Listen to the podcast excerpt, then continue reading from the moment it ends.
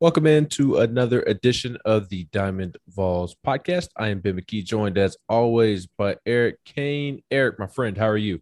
Doing well, man. Ready for some more weekend baseball. That's Short and simple, huh? Hey, it's uh, w- w- when you uh, when you got to pay attention to a team that's fun to watch. It's it is that simple. Now, it's not always that simple to to know how you're going to dissect things, uh, you know, in terms of pitching, but uh, it's simple overall. It is. It is indeed. And this weekend should be a fun weekend of baseball. Auburn, a top 25 team, a, a team that, that looks pretty strong on paper. Uh, not as good as Tennessee, that is for sure. But uh, it, it'll be a fun matchup to watch this weekend, and it'll be a fun matchup to preview. And we will do that a little later on in the podcast. But first, we're going to start with Tennessee's midweek win. The Vols beat Xavier 10 to 1 on Tuesday night. And the story, yet again, Eric, was Xander Sechrest, the sophomore lefty, made his eighth midweek start of the season against the Musketeers. And he improved to 4 0 because he was awesome. Once again, uh, 5.1 scoreless innings of work. He struck out six on 75 pitches uh, as he worked into the sixth inning. Only allowed two hits, just one walk. Xander Sechrest, man, he is so fun to watch pitch. I know it's a midweek game. You got to take it with a grain of salt because of the competition. Now, Xavier, a little bit different than some of the other teams that he has faced uh, to this point in the season. A couple weeks ago, if you remember, Xavier went to South Carolina and beat down the Gamecocks 15 to 4. Uh, I, I want to say they they were pretty competitive with Alabama in a three game series early in the year. I uh, believe they were somewhat competitive against Vandy. They they lost by one at, at Louisville. Uh, I, I, believe at least they were competitive in in that matchup. Uh, so Xavier much different, although 21 and 20, much different than the other midweek contests Xander Sechrest has started. But once again, he was amazing.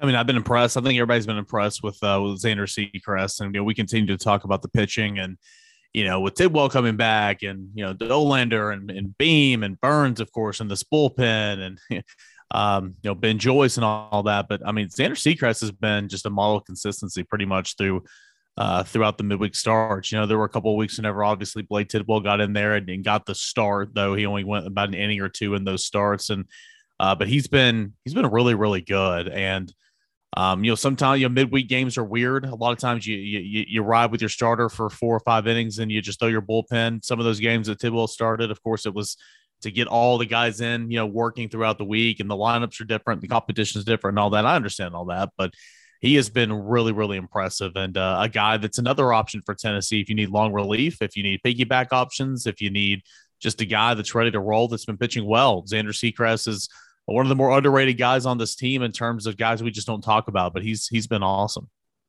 Yeah, and, and we really went on depth or went in depth on Xander uh, last week previewing Florida. I believe it was that pod, maybe it was the one before, but we, we had a pretty lengthy discussion of uh, the our preference that at some point we see Xander uh, against more legitimate competition and not faulting Tony Vitello or Frank Anderson when we say that.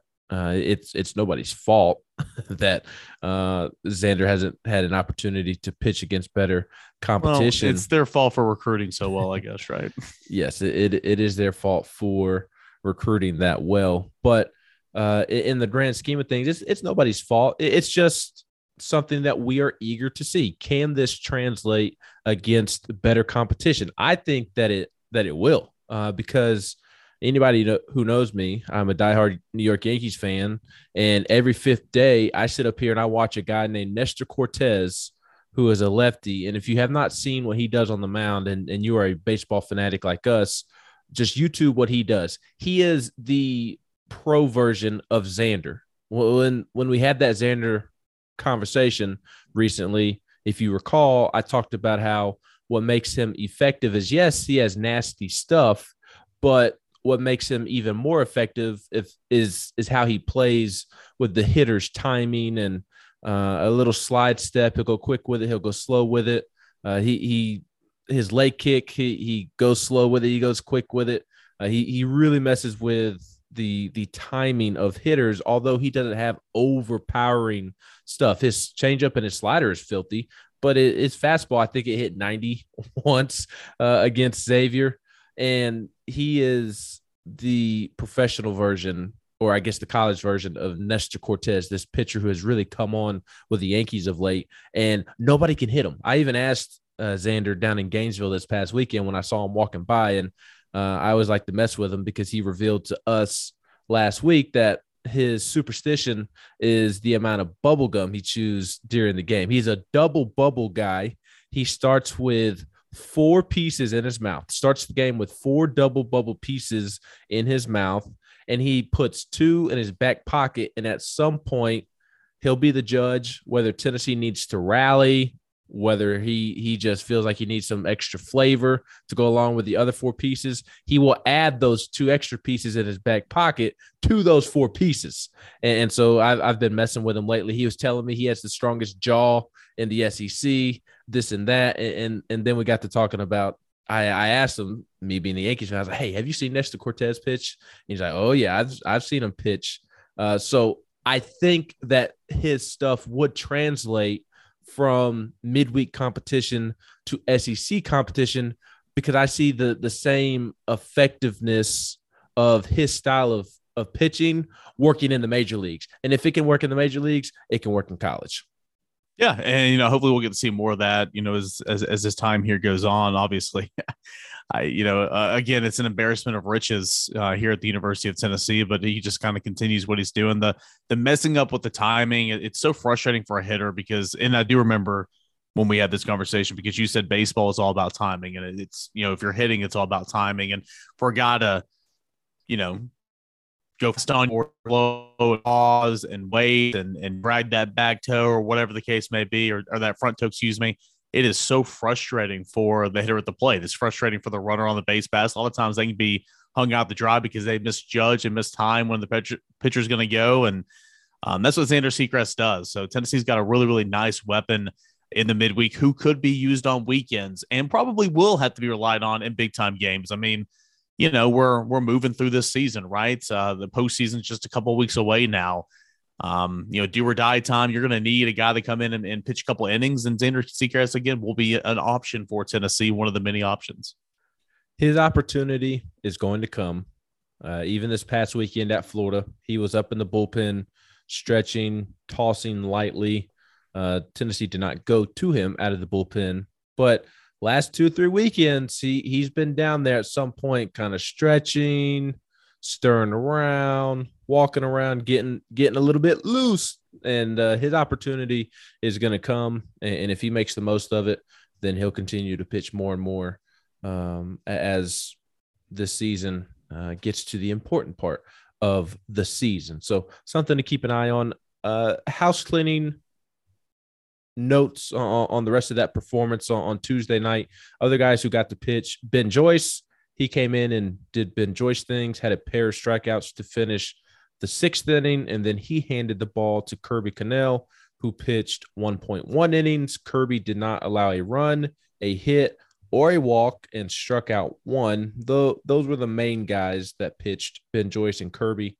Uh, and then you got into some freshman action. Uh, Grant Cherry pitched. He's a true freshman righty. Uh, he relieved Kirby with one out in the eighth. And after back to back two out walks, uh, Tony Vitello went to the bullpen to bring in fellow freshman Wyatt Evans, the lefty that we have discussed here on the pod. Uh, Wyatt did a good job of picking up a strikeout to end the inning and strand the runners. And at that time, preserve the shutout. And then it took Drew Patterson and Hollis Fanning pitching the ninth inning. Uh, Drew Patterson started the ninth, freshman lefty, uh, and he started with back to back strikeouts. But after a two out triple and uh, I believe a single, uh, Tony brought in Hollis Fanning to get out of the fi- or get the final out of the game, which he did. So nothing too noteworthy in terms of who pitched after uh, Xander. The the other big story, if you want to call it that, Eric, about the midweek game is that the Bats really produced, scored double digits.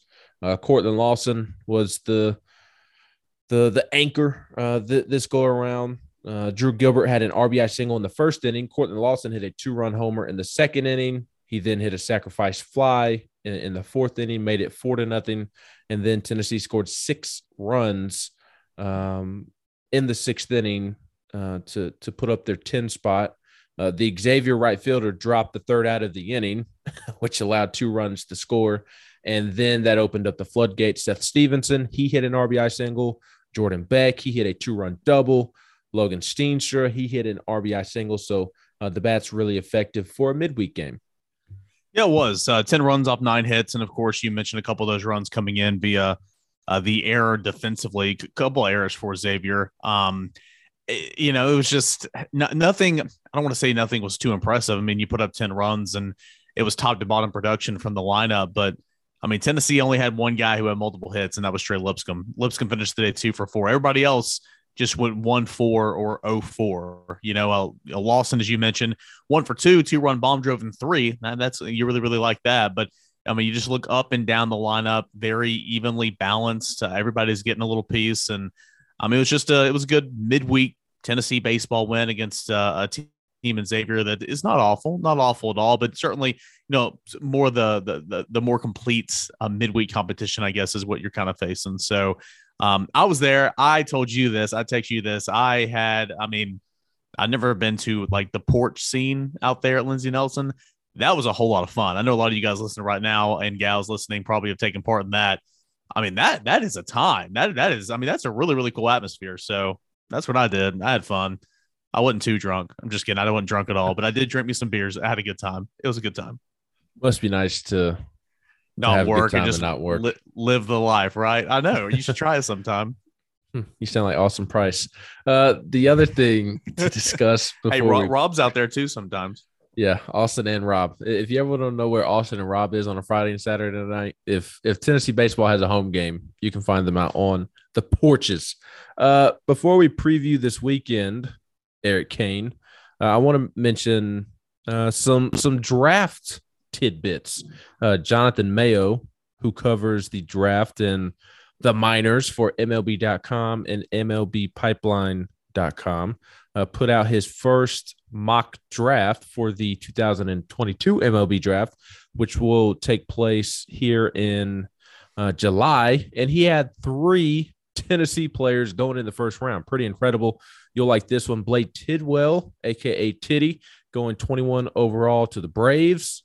Jordan Beck, the next pick, going 22 overall to the Seattle Mariners.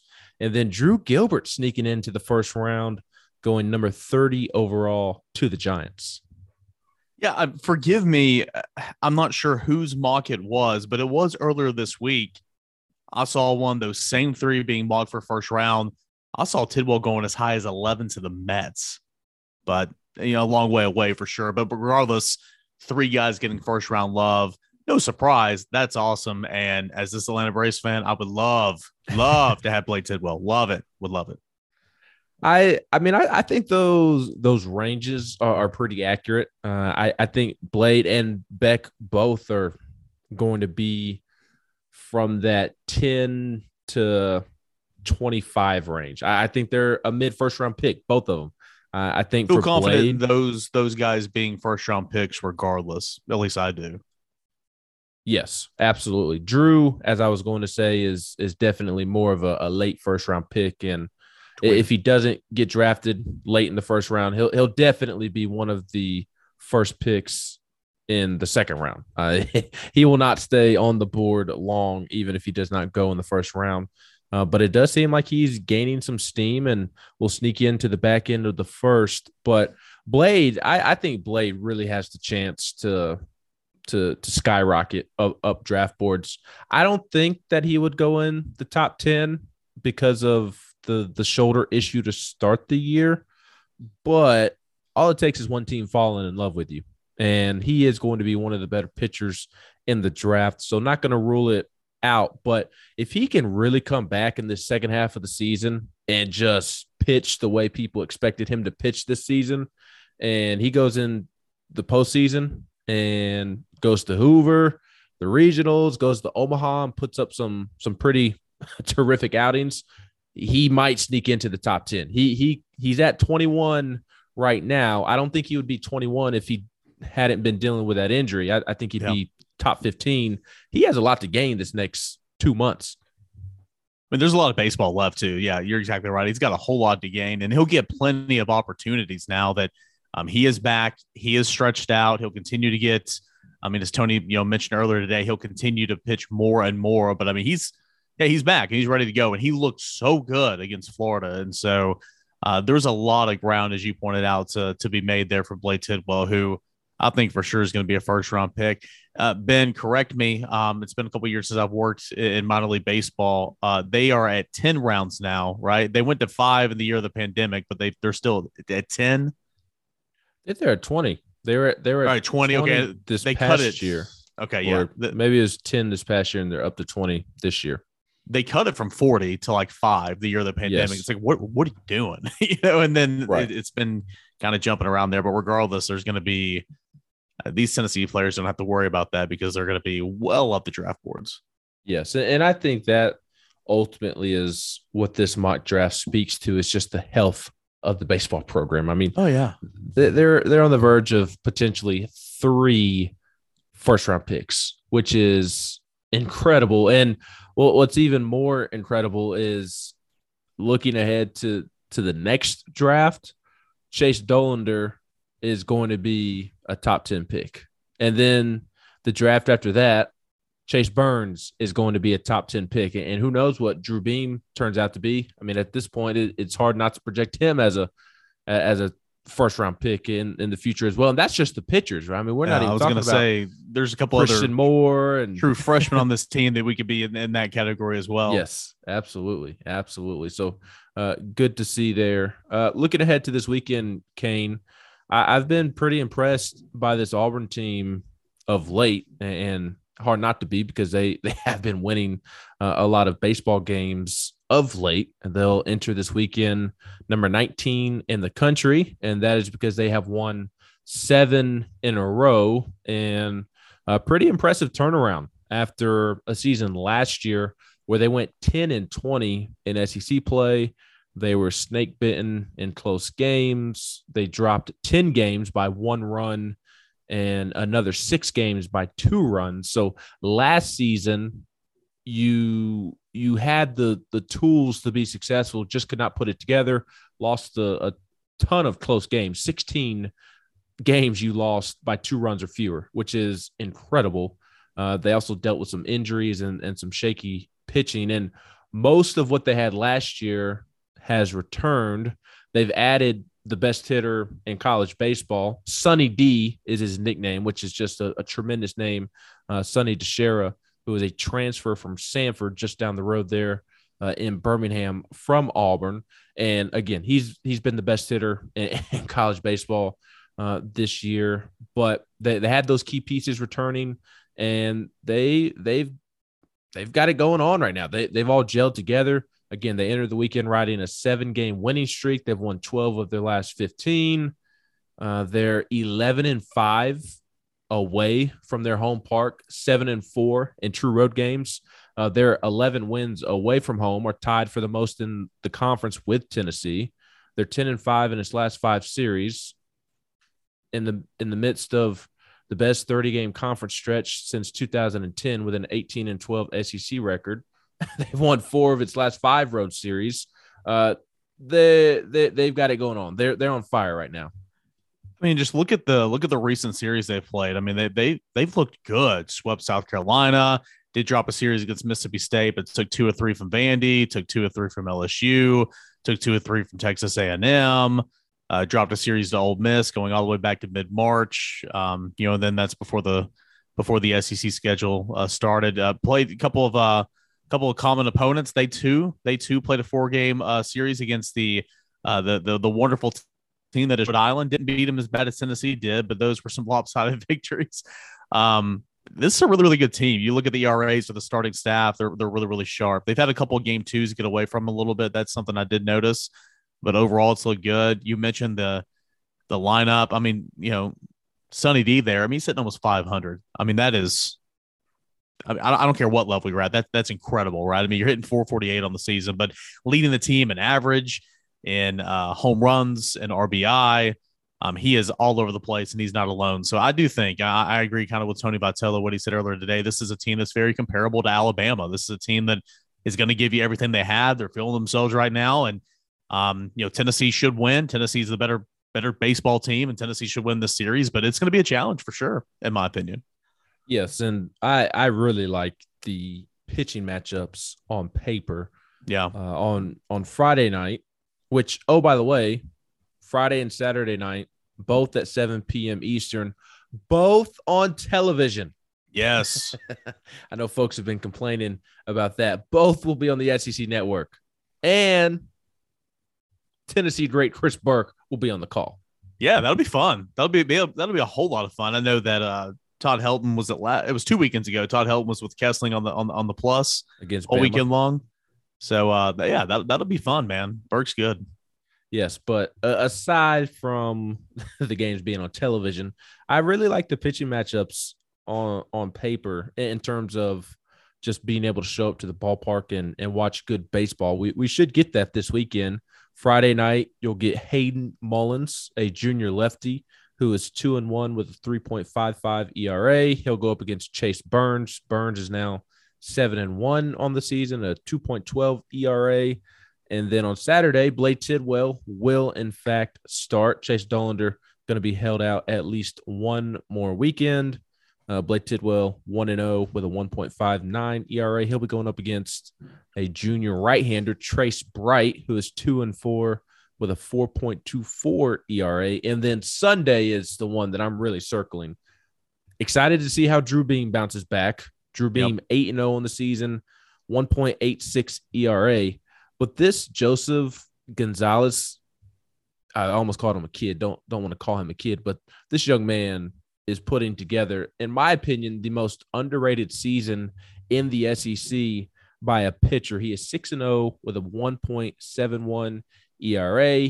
He pitched seven scoreless innings against South Carolina last Sunday. He's turned in four straight quality starts in the SEC, which is the first Auburn pitcher to do so since Casey Mize, a big time name right there. Uh, in 2018, he's the first Auburn pitcher to win four straight SEC starts. Uh, he has not issued a walk and has a 1.13 ERA in his last three outings. No walks in his last three outings tells you a lot about that young man. Uh, he's second in the SEC in ERA, uh, third during SEC play in ERA. Uh, has a big time sinker uh, that is a high velocity for a sinker, 90, 92 miles per hour. And then the fastball sits mid 90s. I'm excited to watch him pitch on on Sunday, but I'm also excited to to see some of the the pitching storylines unfold for Tennessee as well this weekend. Eric Blade getting another start, and if you if you read the tea leaves, does not seem like Blade Tidwell is going to be leaving the starting rotation anytime soon. And then can Chase Burns stack a, another good outing after bouncing back last Friday? And then can Drew Beam also bounce back from his first average start of the season? First of all, you sound 80 years old when you say young man. Just want to put that out there. uh, this Joseph Gonzalez guy's a stud, leading leading Auburn with 47 innings and a third, 34 strikeouts and seven walks on the season. So you're right. I'm really, really looking forward to that. For Drew Beam too, like uh, of course you want to see that bounce back because that's uh, like Chase Burns. He had two weeks where he did not look himself, and that's okay. You're a true freshman game, you know, Friday night game starter you know, what does Drew Beam look like? How does he respond? And if you're Drew Beam, Drew Beam, I mean, you know, like you know what's about to happen. You know, does does that give him a, another little you know tick in the velocity? Does that give him a little bit more confidence? You know, can he go out there and just just shove it? You know, and and I'm I expect him to do that, right? I mean, he's a competitor, and so I'm really excited to watch that Sunday game, like you said, because the pitching matchup is incredible.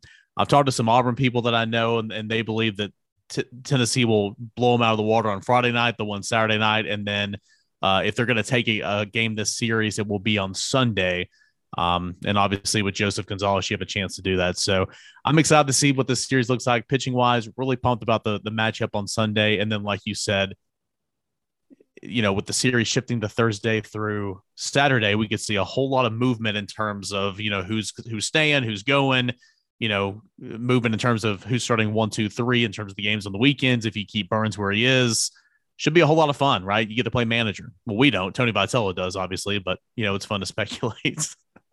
yeah, Joseph Gonzalez, he's the first one that you talk about in Auburn's rotation, but also Hayden Mullins, a lefty from West Tennessee. Tony Vitello talked on Thursday about how he's a guy that Tennessee wanted out of high school, and he has a three five five ERA, which is which is good.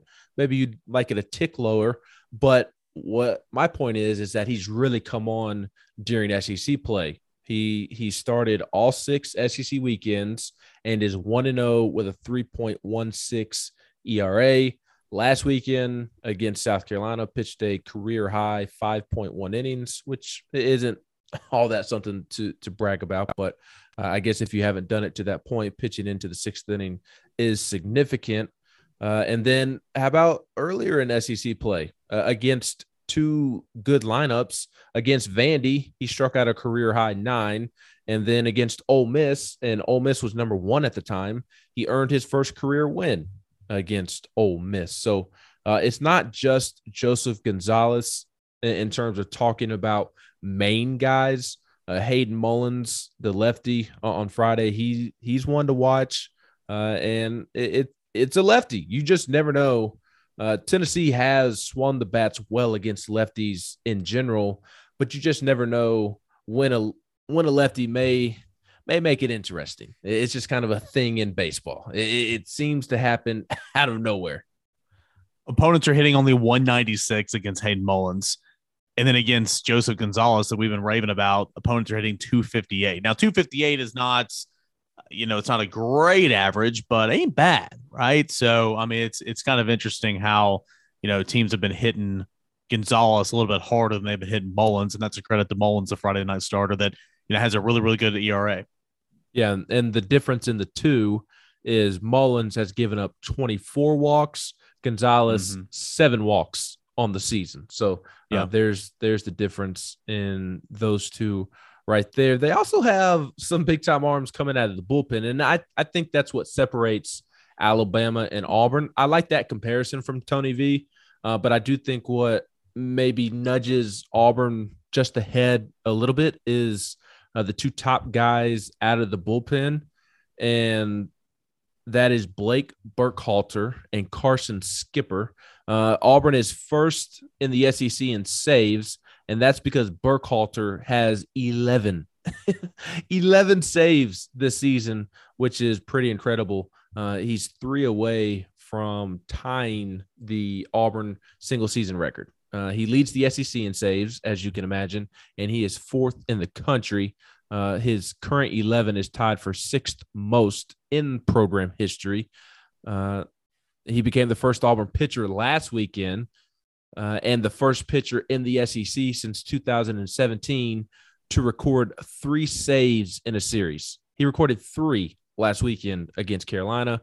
Uh, he had 12 strikeouts in, in 5.2 innings pitched, which is absurd for a guy out of the bullpen. You can certainly see why they rely on him. He's a junior, he's a righty. The other guy that they rely on is Carson Skipper. He's a senior, he's a lefty. He was their most dependable bullpen arm down the stretch last season, and and now he co-owns that title with Blake Burkhalter, uh, the save man that I was just mentioning.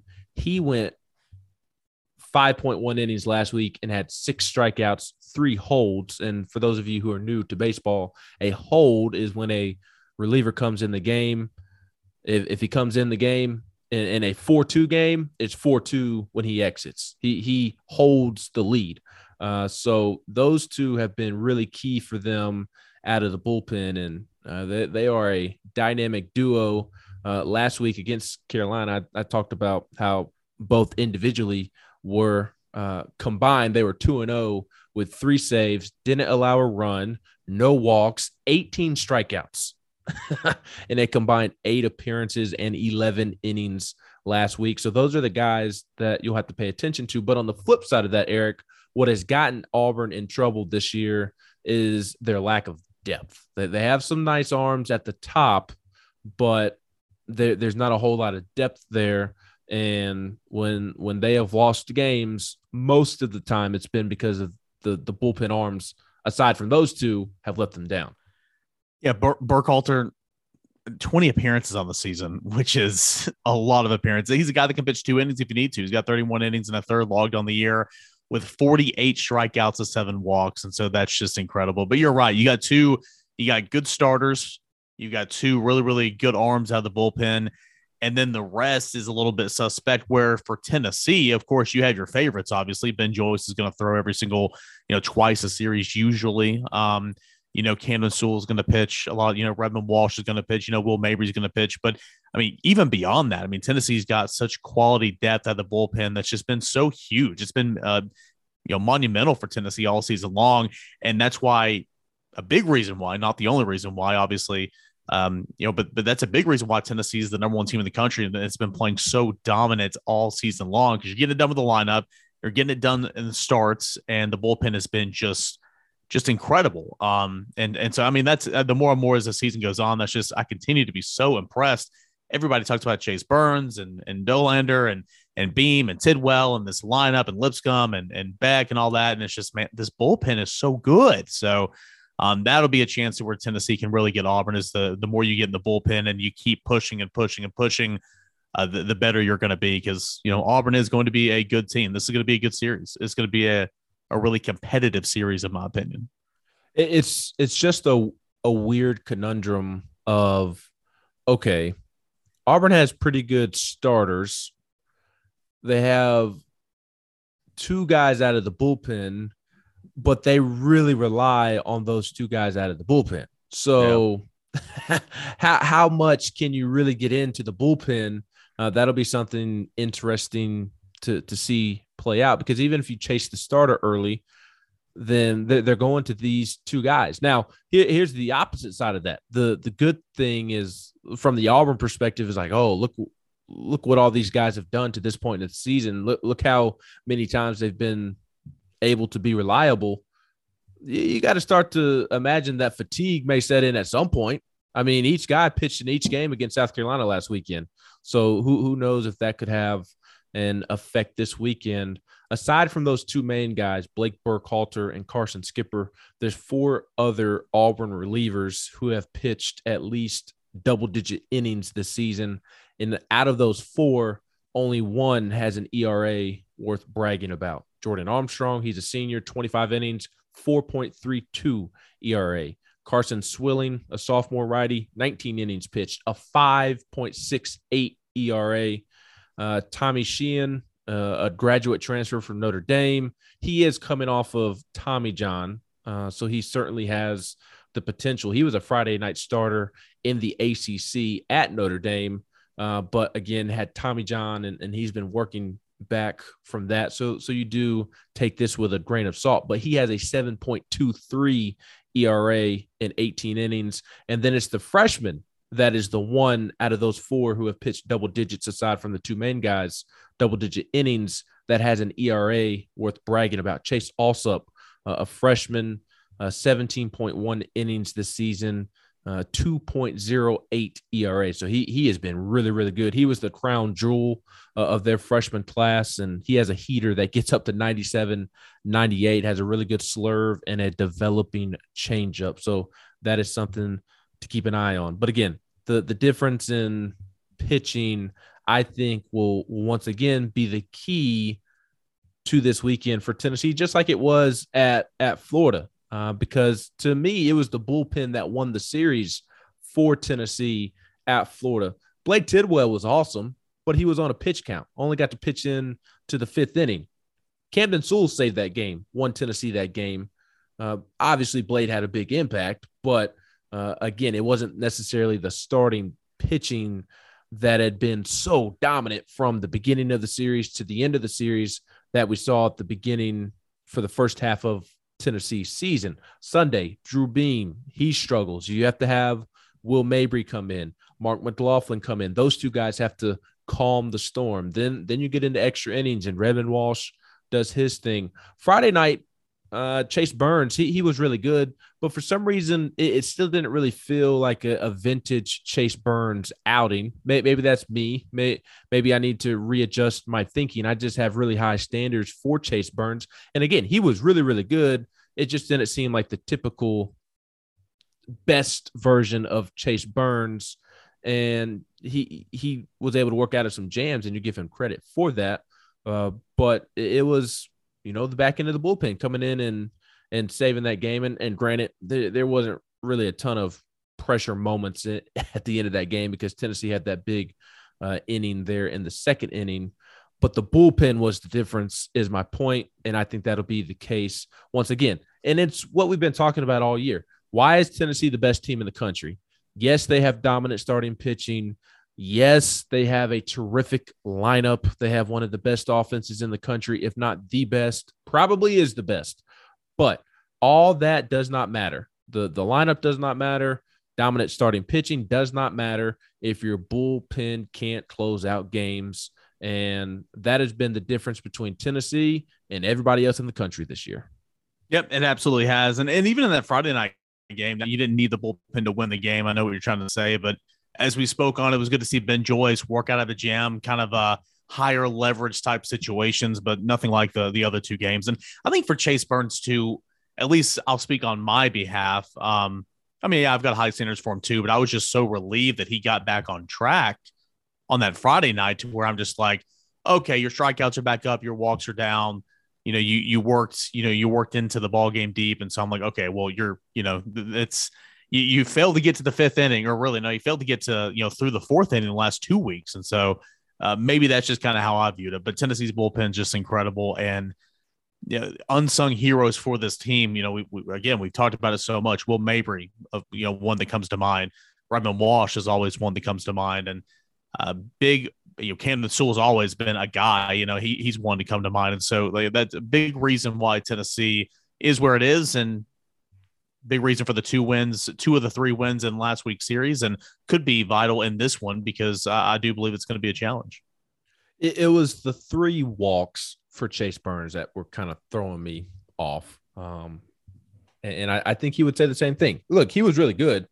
I'm just yeah. saying it wasn't the dominant Chase Burns that maybe we saw the first month, month and a half of the season leading up to the Missouri Alabama outings. Uh, and more so just trying to make the point that it, was Tennessee's bullpen that separated Tennessee from Florida because Florida got great starting pitching all weekend, uh, aside from Friday night, and they they got swept, and it feels like doom and gloom there, and it was because of the the Tennessee bullpen. Looking at this Auburn lineup, it's one that is playing really well right now. Eric, we we talked about Sunny D in the three hole. What what an awesome nickname! Just what an awesome nickname. I, I, are you a Sunny D uh, liquid? Do you like the the drink Sunny D? Not really. Uh, not not really. but mic. I can respect Shut the nickname. Up. Quit talking. I can respect the nickname. Mm, okay, well, if you appreciated Sunny D the drink, you'd appreciate Sunny D the nickname even more. I love me some Sunny D. Uh, but the the baseball player Sunny D leads the country in on base percentage, leads the country in batting average, and is fifth in slugging percentage. He's reached base in all 38 games this season. Eric, 40 straight games going back to last season. He's reached base in 35 of 38 games multiple times this year and multiple times in 17 of 18 SEC games. Point is, the guy gets on base. It is yeah. pretty remarkable how often he is on base. He hits in the three hole. Uh, and, and it's been, we talk about the dynamic duo out of the bullpen. The dynamic duo in the lineup is Sonny D and Blake Rambusch, who is the leadoff man and third baseman for Auburn. Uh, he was a JUCO signee for the Tigers uh, last season in JUCO. He hit 444 and has certainly carried it over to the SEC. He leads the SEC in hits with 66. He's 13th in the country with those 66 hits. Uh, has a hit in 36 of 42 games this year. He has just been phenomenal. What is so impressive to me is on this one team. You have a guy that is it's literally almost hitting 500. He's hitting 448 on the season at this point in the season. And Sonny DiChiara, DiChiara who is that it's just incredible. and his teammate leads the SEC in hits with 66. Now the difference, getting on base, you talk about you know Sonny D uh, getting on base machine, 45 walks, which is phenomenal. So that one-two punch is really really good for uh, for this Auburn team that's um, you know can, can swing the bat with the best of them. But I just that stat's incredible. 448 hitter on the season and Sunny D, but his teammates out hitting him by 10 hits, but he does have 45 walks, just whatever it takes to get on base. And for Rambusch, he is 11 to 16 stolen bases so far this season. So he's certainly gotten out a lot, but he's a guy that steals a lot of bags. And then Casey or Kason Howell uh, is eight of nine in stolen bases. So those are the only two that really are threats uh, in, in terms of the base stealing. Well, and the thing with Sonny D is that pitchers aren't giving him anything to hit because when they do give him something to hit, he hits it a country mile. He absolutely mashes the baseball. So I'll be curious to see how Tennessee pitches him this weekend. D- doesn't have great uh, backup behind him uh, in, in, terms of somebody that uh, a team has to be worried about hitting after him in the four hole and the five hole. They have good hitters. Don't don't get it wrong. Don't get it twisted. Uh, but it's not Trey Lipscomb backing up Jordan Beck and Drew Gilbert. It's not Drew Gilbert and Trey Lipscomb hitting behind Jordan Beck, which forces pitchers to throw to Jordan Beck. Because if you don't throw to Jordan Beck, okay, well, here comes Drew Gilbert with Beck on. If you don't pitch to, to Gilbert, here comes Trey Lipscomb with Beck and Gilbert on base. And oh, if you don't pitch to Trey Lipscomb, here's Luke Lipcius and Evan Russell. So Luke Lipcius, one of the most underrated players in the country, and Evan Russell, one of the most clutch hitters in the history of Tennessee baseball, and a guy who's having a, really good season offensively. Uh, and this is a separate point on Evan I've been wanting to make, getting a little bit off track. But uh, Evan's power numbers are down this year, but I think he's been a, a more well rounded hitter. I, I think he's been better, a better overall hitter rather than just a power hitter this season. I mean, go back and look at his at bat in the ninth inning uh, that he had against Florida when he singled to load the bases for Christian Moore. Last year's Evan Russell tries to hit a three run home run. And maybe Evan still was, but uh, it, it, didn't seem like that because he was able to punch a, a single out to left field. Uh, so Sonny D, Blake Rambusch, the, the guys that you need to pay attention to. But I mean, they they they have good bats in their lineup, Eric. And uh, aside from Sonny D and Blake Rambusch, they, don't have eye popping stats, but it's a lineup that I noticed has been playing really well of late. Uh, Kason Howell, you mentioned him. He's their starting center fielder. Played in 89 straight games dating back to last season out there in, in center field. He's hitting 305. Uh, Brooks Carlson does hit in the four hole. Uh, he he's a Samford transfer in addition to Sonny D. He's hitting 303. Cam Hill, their five hole hitter, a hit in seven straight games. Uh, Bobby Peirce, a redshirt junior, out in right field. Uh, he he's a career 296, or excuse me, that's Brody Moore. I'll get to him uh, in a second. But Bobby Peirce is on a six game hitting streak, and he was inserted into the lineup a couple of weeks ago at LSU in right field. And since then, he is third on the team with a 339 average. I just mentioned he's on a six game hitting streak. Brody Moore, the shortstop, a senior, a career 296 hitter, has played in 120 games. Their eight hole hitter is hitting 314 in SEC play. And then Nate LaRue, their catcher, he's hitting 211 on the season, but has started in 15 straight SEC games behind the plate. And he's second on the team with 14 RBIs and third with four homers in league play. So the thing that stands out to me about this Auburn lineup, aside from the great Sonny D, who is going to be an All American, they have experience. It's full of a bunch of veterans, and they've been swinging the bat really well of late. Don't have eye popping stats for the season, but they've been swinging it really well of late. I mean, it's just well rounded, right? It's a team that's hitting 296 um, overall. Got an 851 OPS. It's got a 400 on base percentage. And, you know, those aren't fantastic, but those are certainly solid. They walk a lot, 211 walks as a team. Now they will strike out as well. So obviously that'll work in favor of Tennessee. But you got the two headed monster up there at the top. but still, it's I, I just it, it, looks like it's a well-rounded lineup, uh, much like Tennessee's is, but Tennessee's is obviously more deadly, and you know any guy can go off and and win you a ball game. I don't think that's the same case here for Auburn, but uh, it, it's a it's a team that certainly has you know done its part this season, and you know has gotten contributions from top to bottom. And it's weird they they have Sonny D, who is one of the best power hitters in the country, but as a team, they're 11th in the SEC in home runs, fourth fewest yep. home runs, 43. 43. Uh, yep. Uh, slugging percentage is ninth in the SEC, which is towards the bottom, 451. And they strike out a ton. And, and here's another interesting thing. You, you mentioned uh, Blake Rambusch, 11 of 16 stealing. He will certainly try to steal this weekend. We know that. Yeah. Uh, but Auburn as a team, fifth most caught stealing in the SEC on the seventh most attempts. So, uh, not a ton of success there for Auburn, still trying to steal the bases. 33 of 44 on the season overall. So, yeah, I mean, and again, the, their best one is, is Rambusch, we pointed out, and Howell's eight of nine, Moore's three of five, but like no one else is, you know, just really jumping off the page here. So 33 of 44 on the season stolen bases. And I, I think anybody that's a pretty good base stealer is going to try to steal on Evan Russell just just because again position change and all that. And uh, I think he's doing a fine job this season. You talked about his hitting and everything. When you can hit the opposite way, it shows me you're a good hitter. And he's been doing that a little bit more this year, in my opinion, than he's done in years past.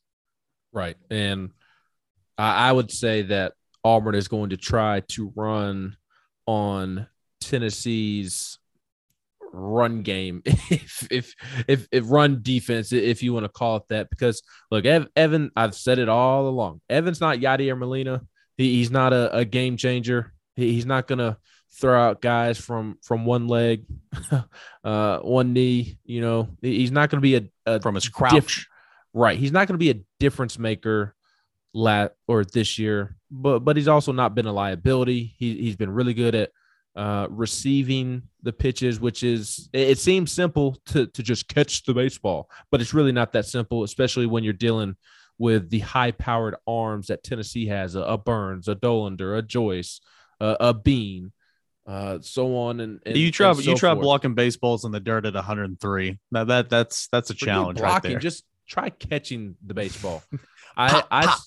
I when I I went over to the the team hotel on before Saturday's game to to talk to Chase Dolander for the one on one that I did with him, uh, both the audio version and the the story that I wrote this week. And Evan what? walked by, and what?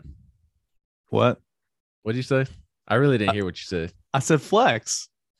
I'm flexing like you do. Uh, literally how you flex.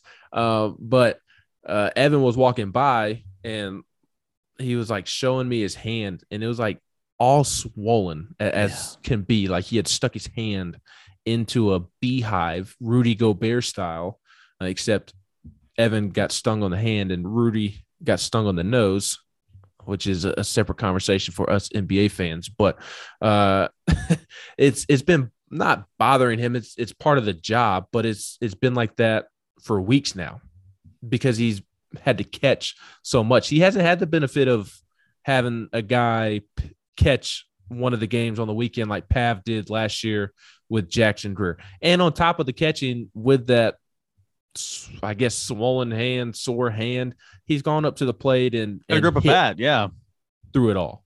And so, you know, you know, sometimes too, because those aluminum bats, you know, say you get hit on the handles a little bit, it rings. Ooh, I mean, that's that's gotta hurt. Yeah, I mean, so again, he's he's playing through a lot of pain, and you're right. It's not like he has the luxury. I mean, yeah, he's getting the midweeks off now, which is good, but I mean, you're still playing three straight days. You're catching Ben Joyce twice a weekend at times, and I mean, the other guys too can you know hit up 97, 98 with their right. fastball, and so uh, credit to him. But I mean, yeah, it's it's a twofold thing too. You're catching, but you also got to go hit, and that's a challenge when your hand is swollen because you're catching uh, the the heat from these guys.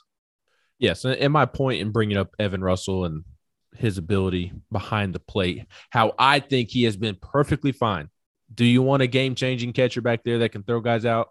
Yes. But th- those aren't the cards that presented itself to Tennessee this year. You had a guy transfer in and then choose not to play baseball anymore. You had a, a guy that you thought was going to transfer uh, to Tennessee, and then surprisingly signed an undrafted free agent deal and is now hitting 130 in in low A, some somewhere in the middle of America. Uh, so your your plans to replace Connor Pavolony did not work out. Evan Russell, great team guy, offers to switch positions, does so, and he has not been a liability. In fact, I would say he's had a pretty solid year back there, given all the circumstances. Uh, he's a but, true volunteer, if you ask me. That that's right. Shout out Evan Russell.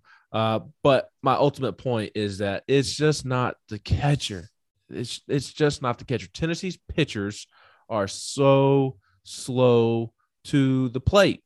And it was like that last year with Connor Pavolony. It was like that the year before. It'll be like that next year when Evan Russell is no longer here. Tennessee's pitchers, because of the, the, the thought process that is coached to them, they are not quick to the plate. They're not. So they, they are putting Evan in in not advantageous situations. So, uh, at, as your main point earlier was, Eric, I'm sure Auburn will try to run on him. They've tried to to steal a lot this season, but has not been all that successful uh, doing so. Uh, not, when, not the I was go gonna say real quick, not to spin off and you know talk about this an awful lot. But I mean that that seems to be. I'm not gonna say it's an issue because Tennessee's won a whole lot of games, obviously. Um, that's a Frank Anderson thing. I mean, if it's year after year, and what goes into these pitchers and you know the thought process coming to the plate and all that type of stuff. It's been an issue the last couple of years. And again, it's not the reason Tennessee's losing games this year, but I mean that seems to be a Frank Anderson coached thing to where Tennessee pitchers do this, this, this, and this well. They struggle with this every single year. Focus on the hitter, focus on the pitch, and what the runners on base do will not matter. Yep. So it, it'll be like that for as long as Frank Anderson is around, in my opinion. But uh, Eric, to to wrap up, what should be a fun weekend at Lindsey Nelson Stadium this weekend? Just what are the key points that that Tennessee needs to take care of uh, in order for for them to handle business? Yeah, uh, intrigued to you know see uh, you know with Tidwell, how long will he go? He went 73 pitches uh, last week against Florida. I would expect more than that if everything goes well. How long will that piggyback look like? Um, you know, with Camden Sewell. So that's something, you know, Tennessee hitters, we so we spoke on earlier, just you know, work the counts, get get into that bullpen, try to get past that first and that second layer. I know it's gonna be tough because they they throw they throw those guys all the time, but you know, try to work into that bullpen a little more because that's when you'll have the most success. And uh, just continue to do what you do because you're doing what you do. You're good enough to win every game this series as I always do, you know me, I'm not going to predict a sweep, especially this series because I think Auburn's good. Um, but you know, when we speak on Sunday night, it will not shock me if Tennessee sweeps because Tennessee is that good. So I'm um, intrigued to see about game two as well with Blade Tidwell. How does Drew Beam back bounce back? And then after this weekend, the conversation starts ramping up a little bit. What's this team look like moving forward when you know we expect some shakeups? Yep. Uh, next weekend's preview podcast will be far more interesting because Chase Dollander is expected to be back. Blade Tidwell will have two SEC starts under his belt. And then there's old Chase Burns and Drew Beam who are having historic freshman seasons. Uh, so that'll be fun to discuss. But I, I agree with what you were saying, my friend. Uh, if Tennessee handles business, they they're they're going to win the series and probably sweep, and that is the case from here on out. They mm-hmm. they have all the tools to beat anybody in the country. And if if they play to their potential, they'll beat anybody and everybody in the country. I mean, it's it's really as simple as that. Uh, to to be a little more specific about this weekend, uh, I, I think the starters they they've got to not put the team on their back, but uh, they they've got to set the tone. They're they're going into some pretty big pitching matchups, and um, it's not an Auburn lineup that will kill you, but it is an Auburn lineup that that can be effective, even more effective than than most teams in the country. And uh, I, I know this is going to sound super simplistic, but because of those two big arms in the bullpen, you you don't want to be trailing late in games. Again, I know that sounds super simplistic, but it's it's the same thing when Mariano was with the Yankees or when Trevor Hoffman's with the Padres or Kimbrel in, in his early days with the Braves, if you're the opponent, you don't want to be trailing in the ninth inning because you're not going to win that game. When, when Mariano is coming in to pitch, it's over. I mean, it is three up, three down, time to go home. And, and look, I, if if anybody's going to hit off of those Auburn relievers, it'll be Tennessee's hitters in, in this offense. But you still don't want to put yourself in, in that situation. So, uh, as is the case every weekend, I, I really think the the starting rotation will will dictate the outcome. Chase Burns struggles against Alabama in game one. Tennessee loses. Uh, Chase Dollander, I know he gets hurt in game two, but Camden Sewell comes in, calms the storms. Tennessee goes on to win that game. Drew Beam pitches terrifically on that Sunday. Tennessee wins. As same was the, this past weekend. Drew Beam struggles. Tennessee was on the verge of getting no hit. Chase Burns, Blade Tidwell, they pitch well. Tennessee easily wins those games. So uh, I, I, think it'll come down to the starting pitching, especially when you look at some of those pitching matchups that we detailed earlier. Eric, you did let the cat out of the bag. We will be back Sunday evening because now that there are three series remaining after this one, and they are all on Thursday, Friday, Saturday, and we'll have a preview pod out on Wednesdays for those weekends. We want to get you the recap pods earlier. So for uh, the rest of the regular season, we'll have a pod for you each and every Sunday evening. So we will be back with you Sunday evening, hopefully after a Tennessee sweep. And in the meantime, Eric, you have a good weekend, my friend. Hey, you have a great weekend too, buddy. And everybody listening, have a great weekend. And uh, we'll talk to you again on Sunday. That's right. Eric said it best. For Eric Cain, I am Ben McKee. We hope you all have a great weekend.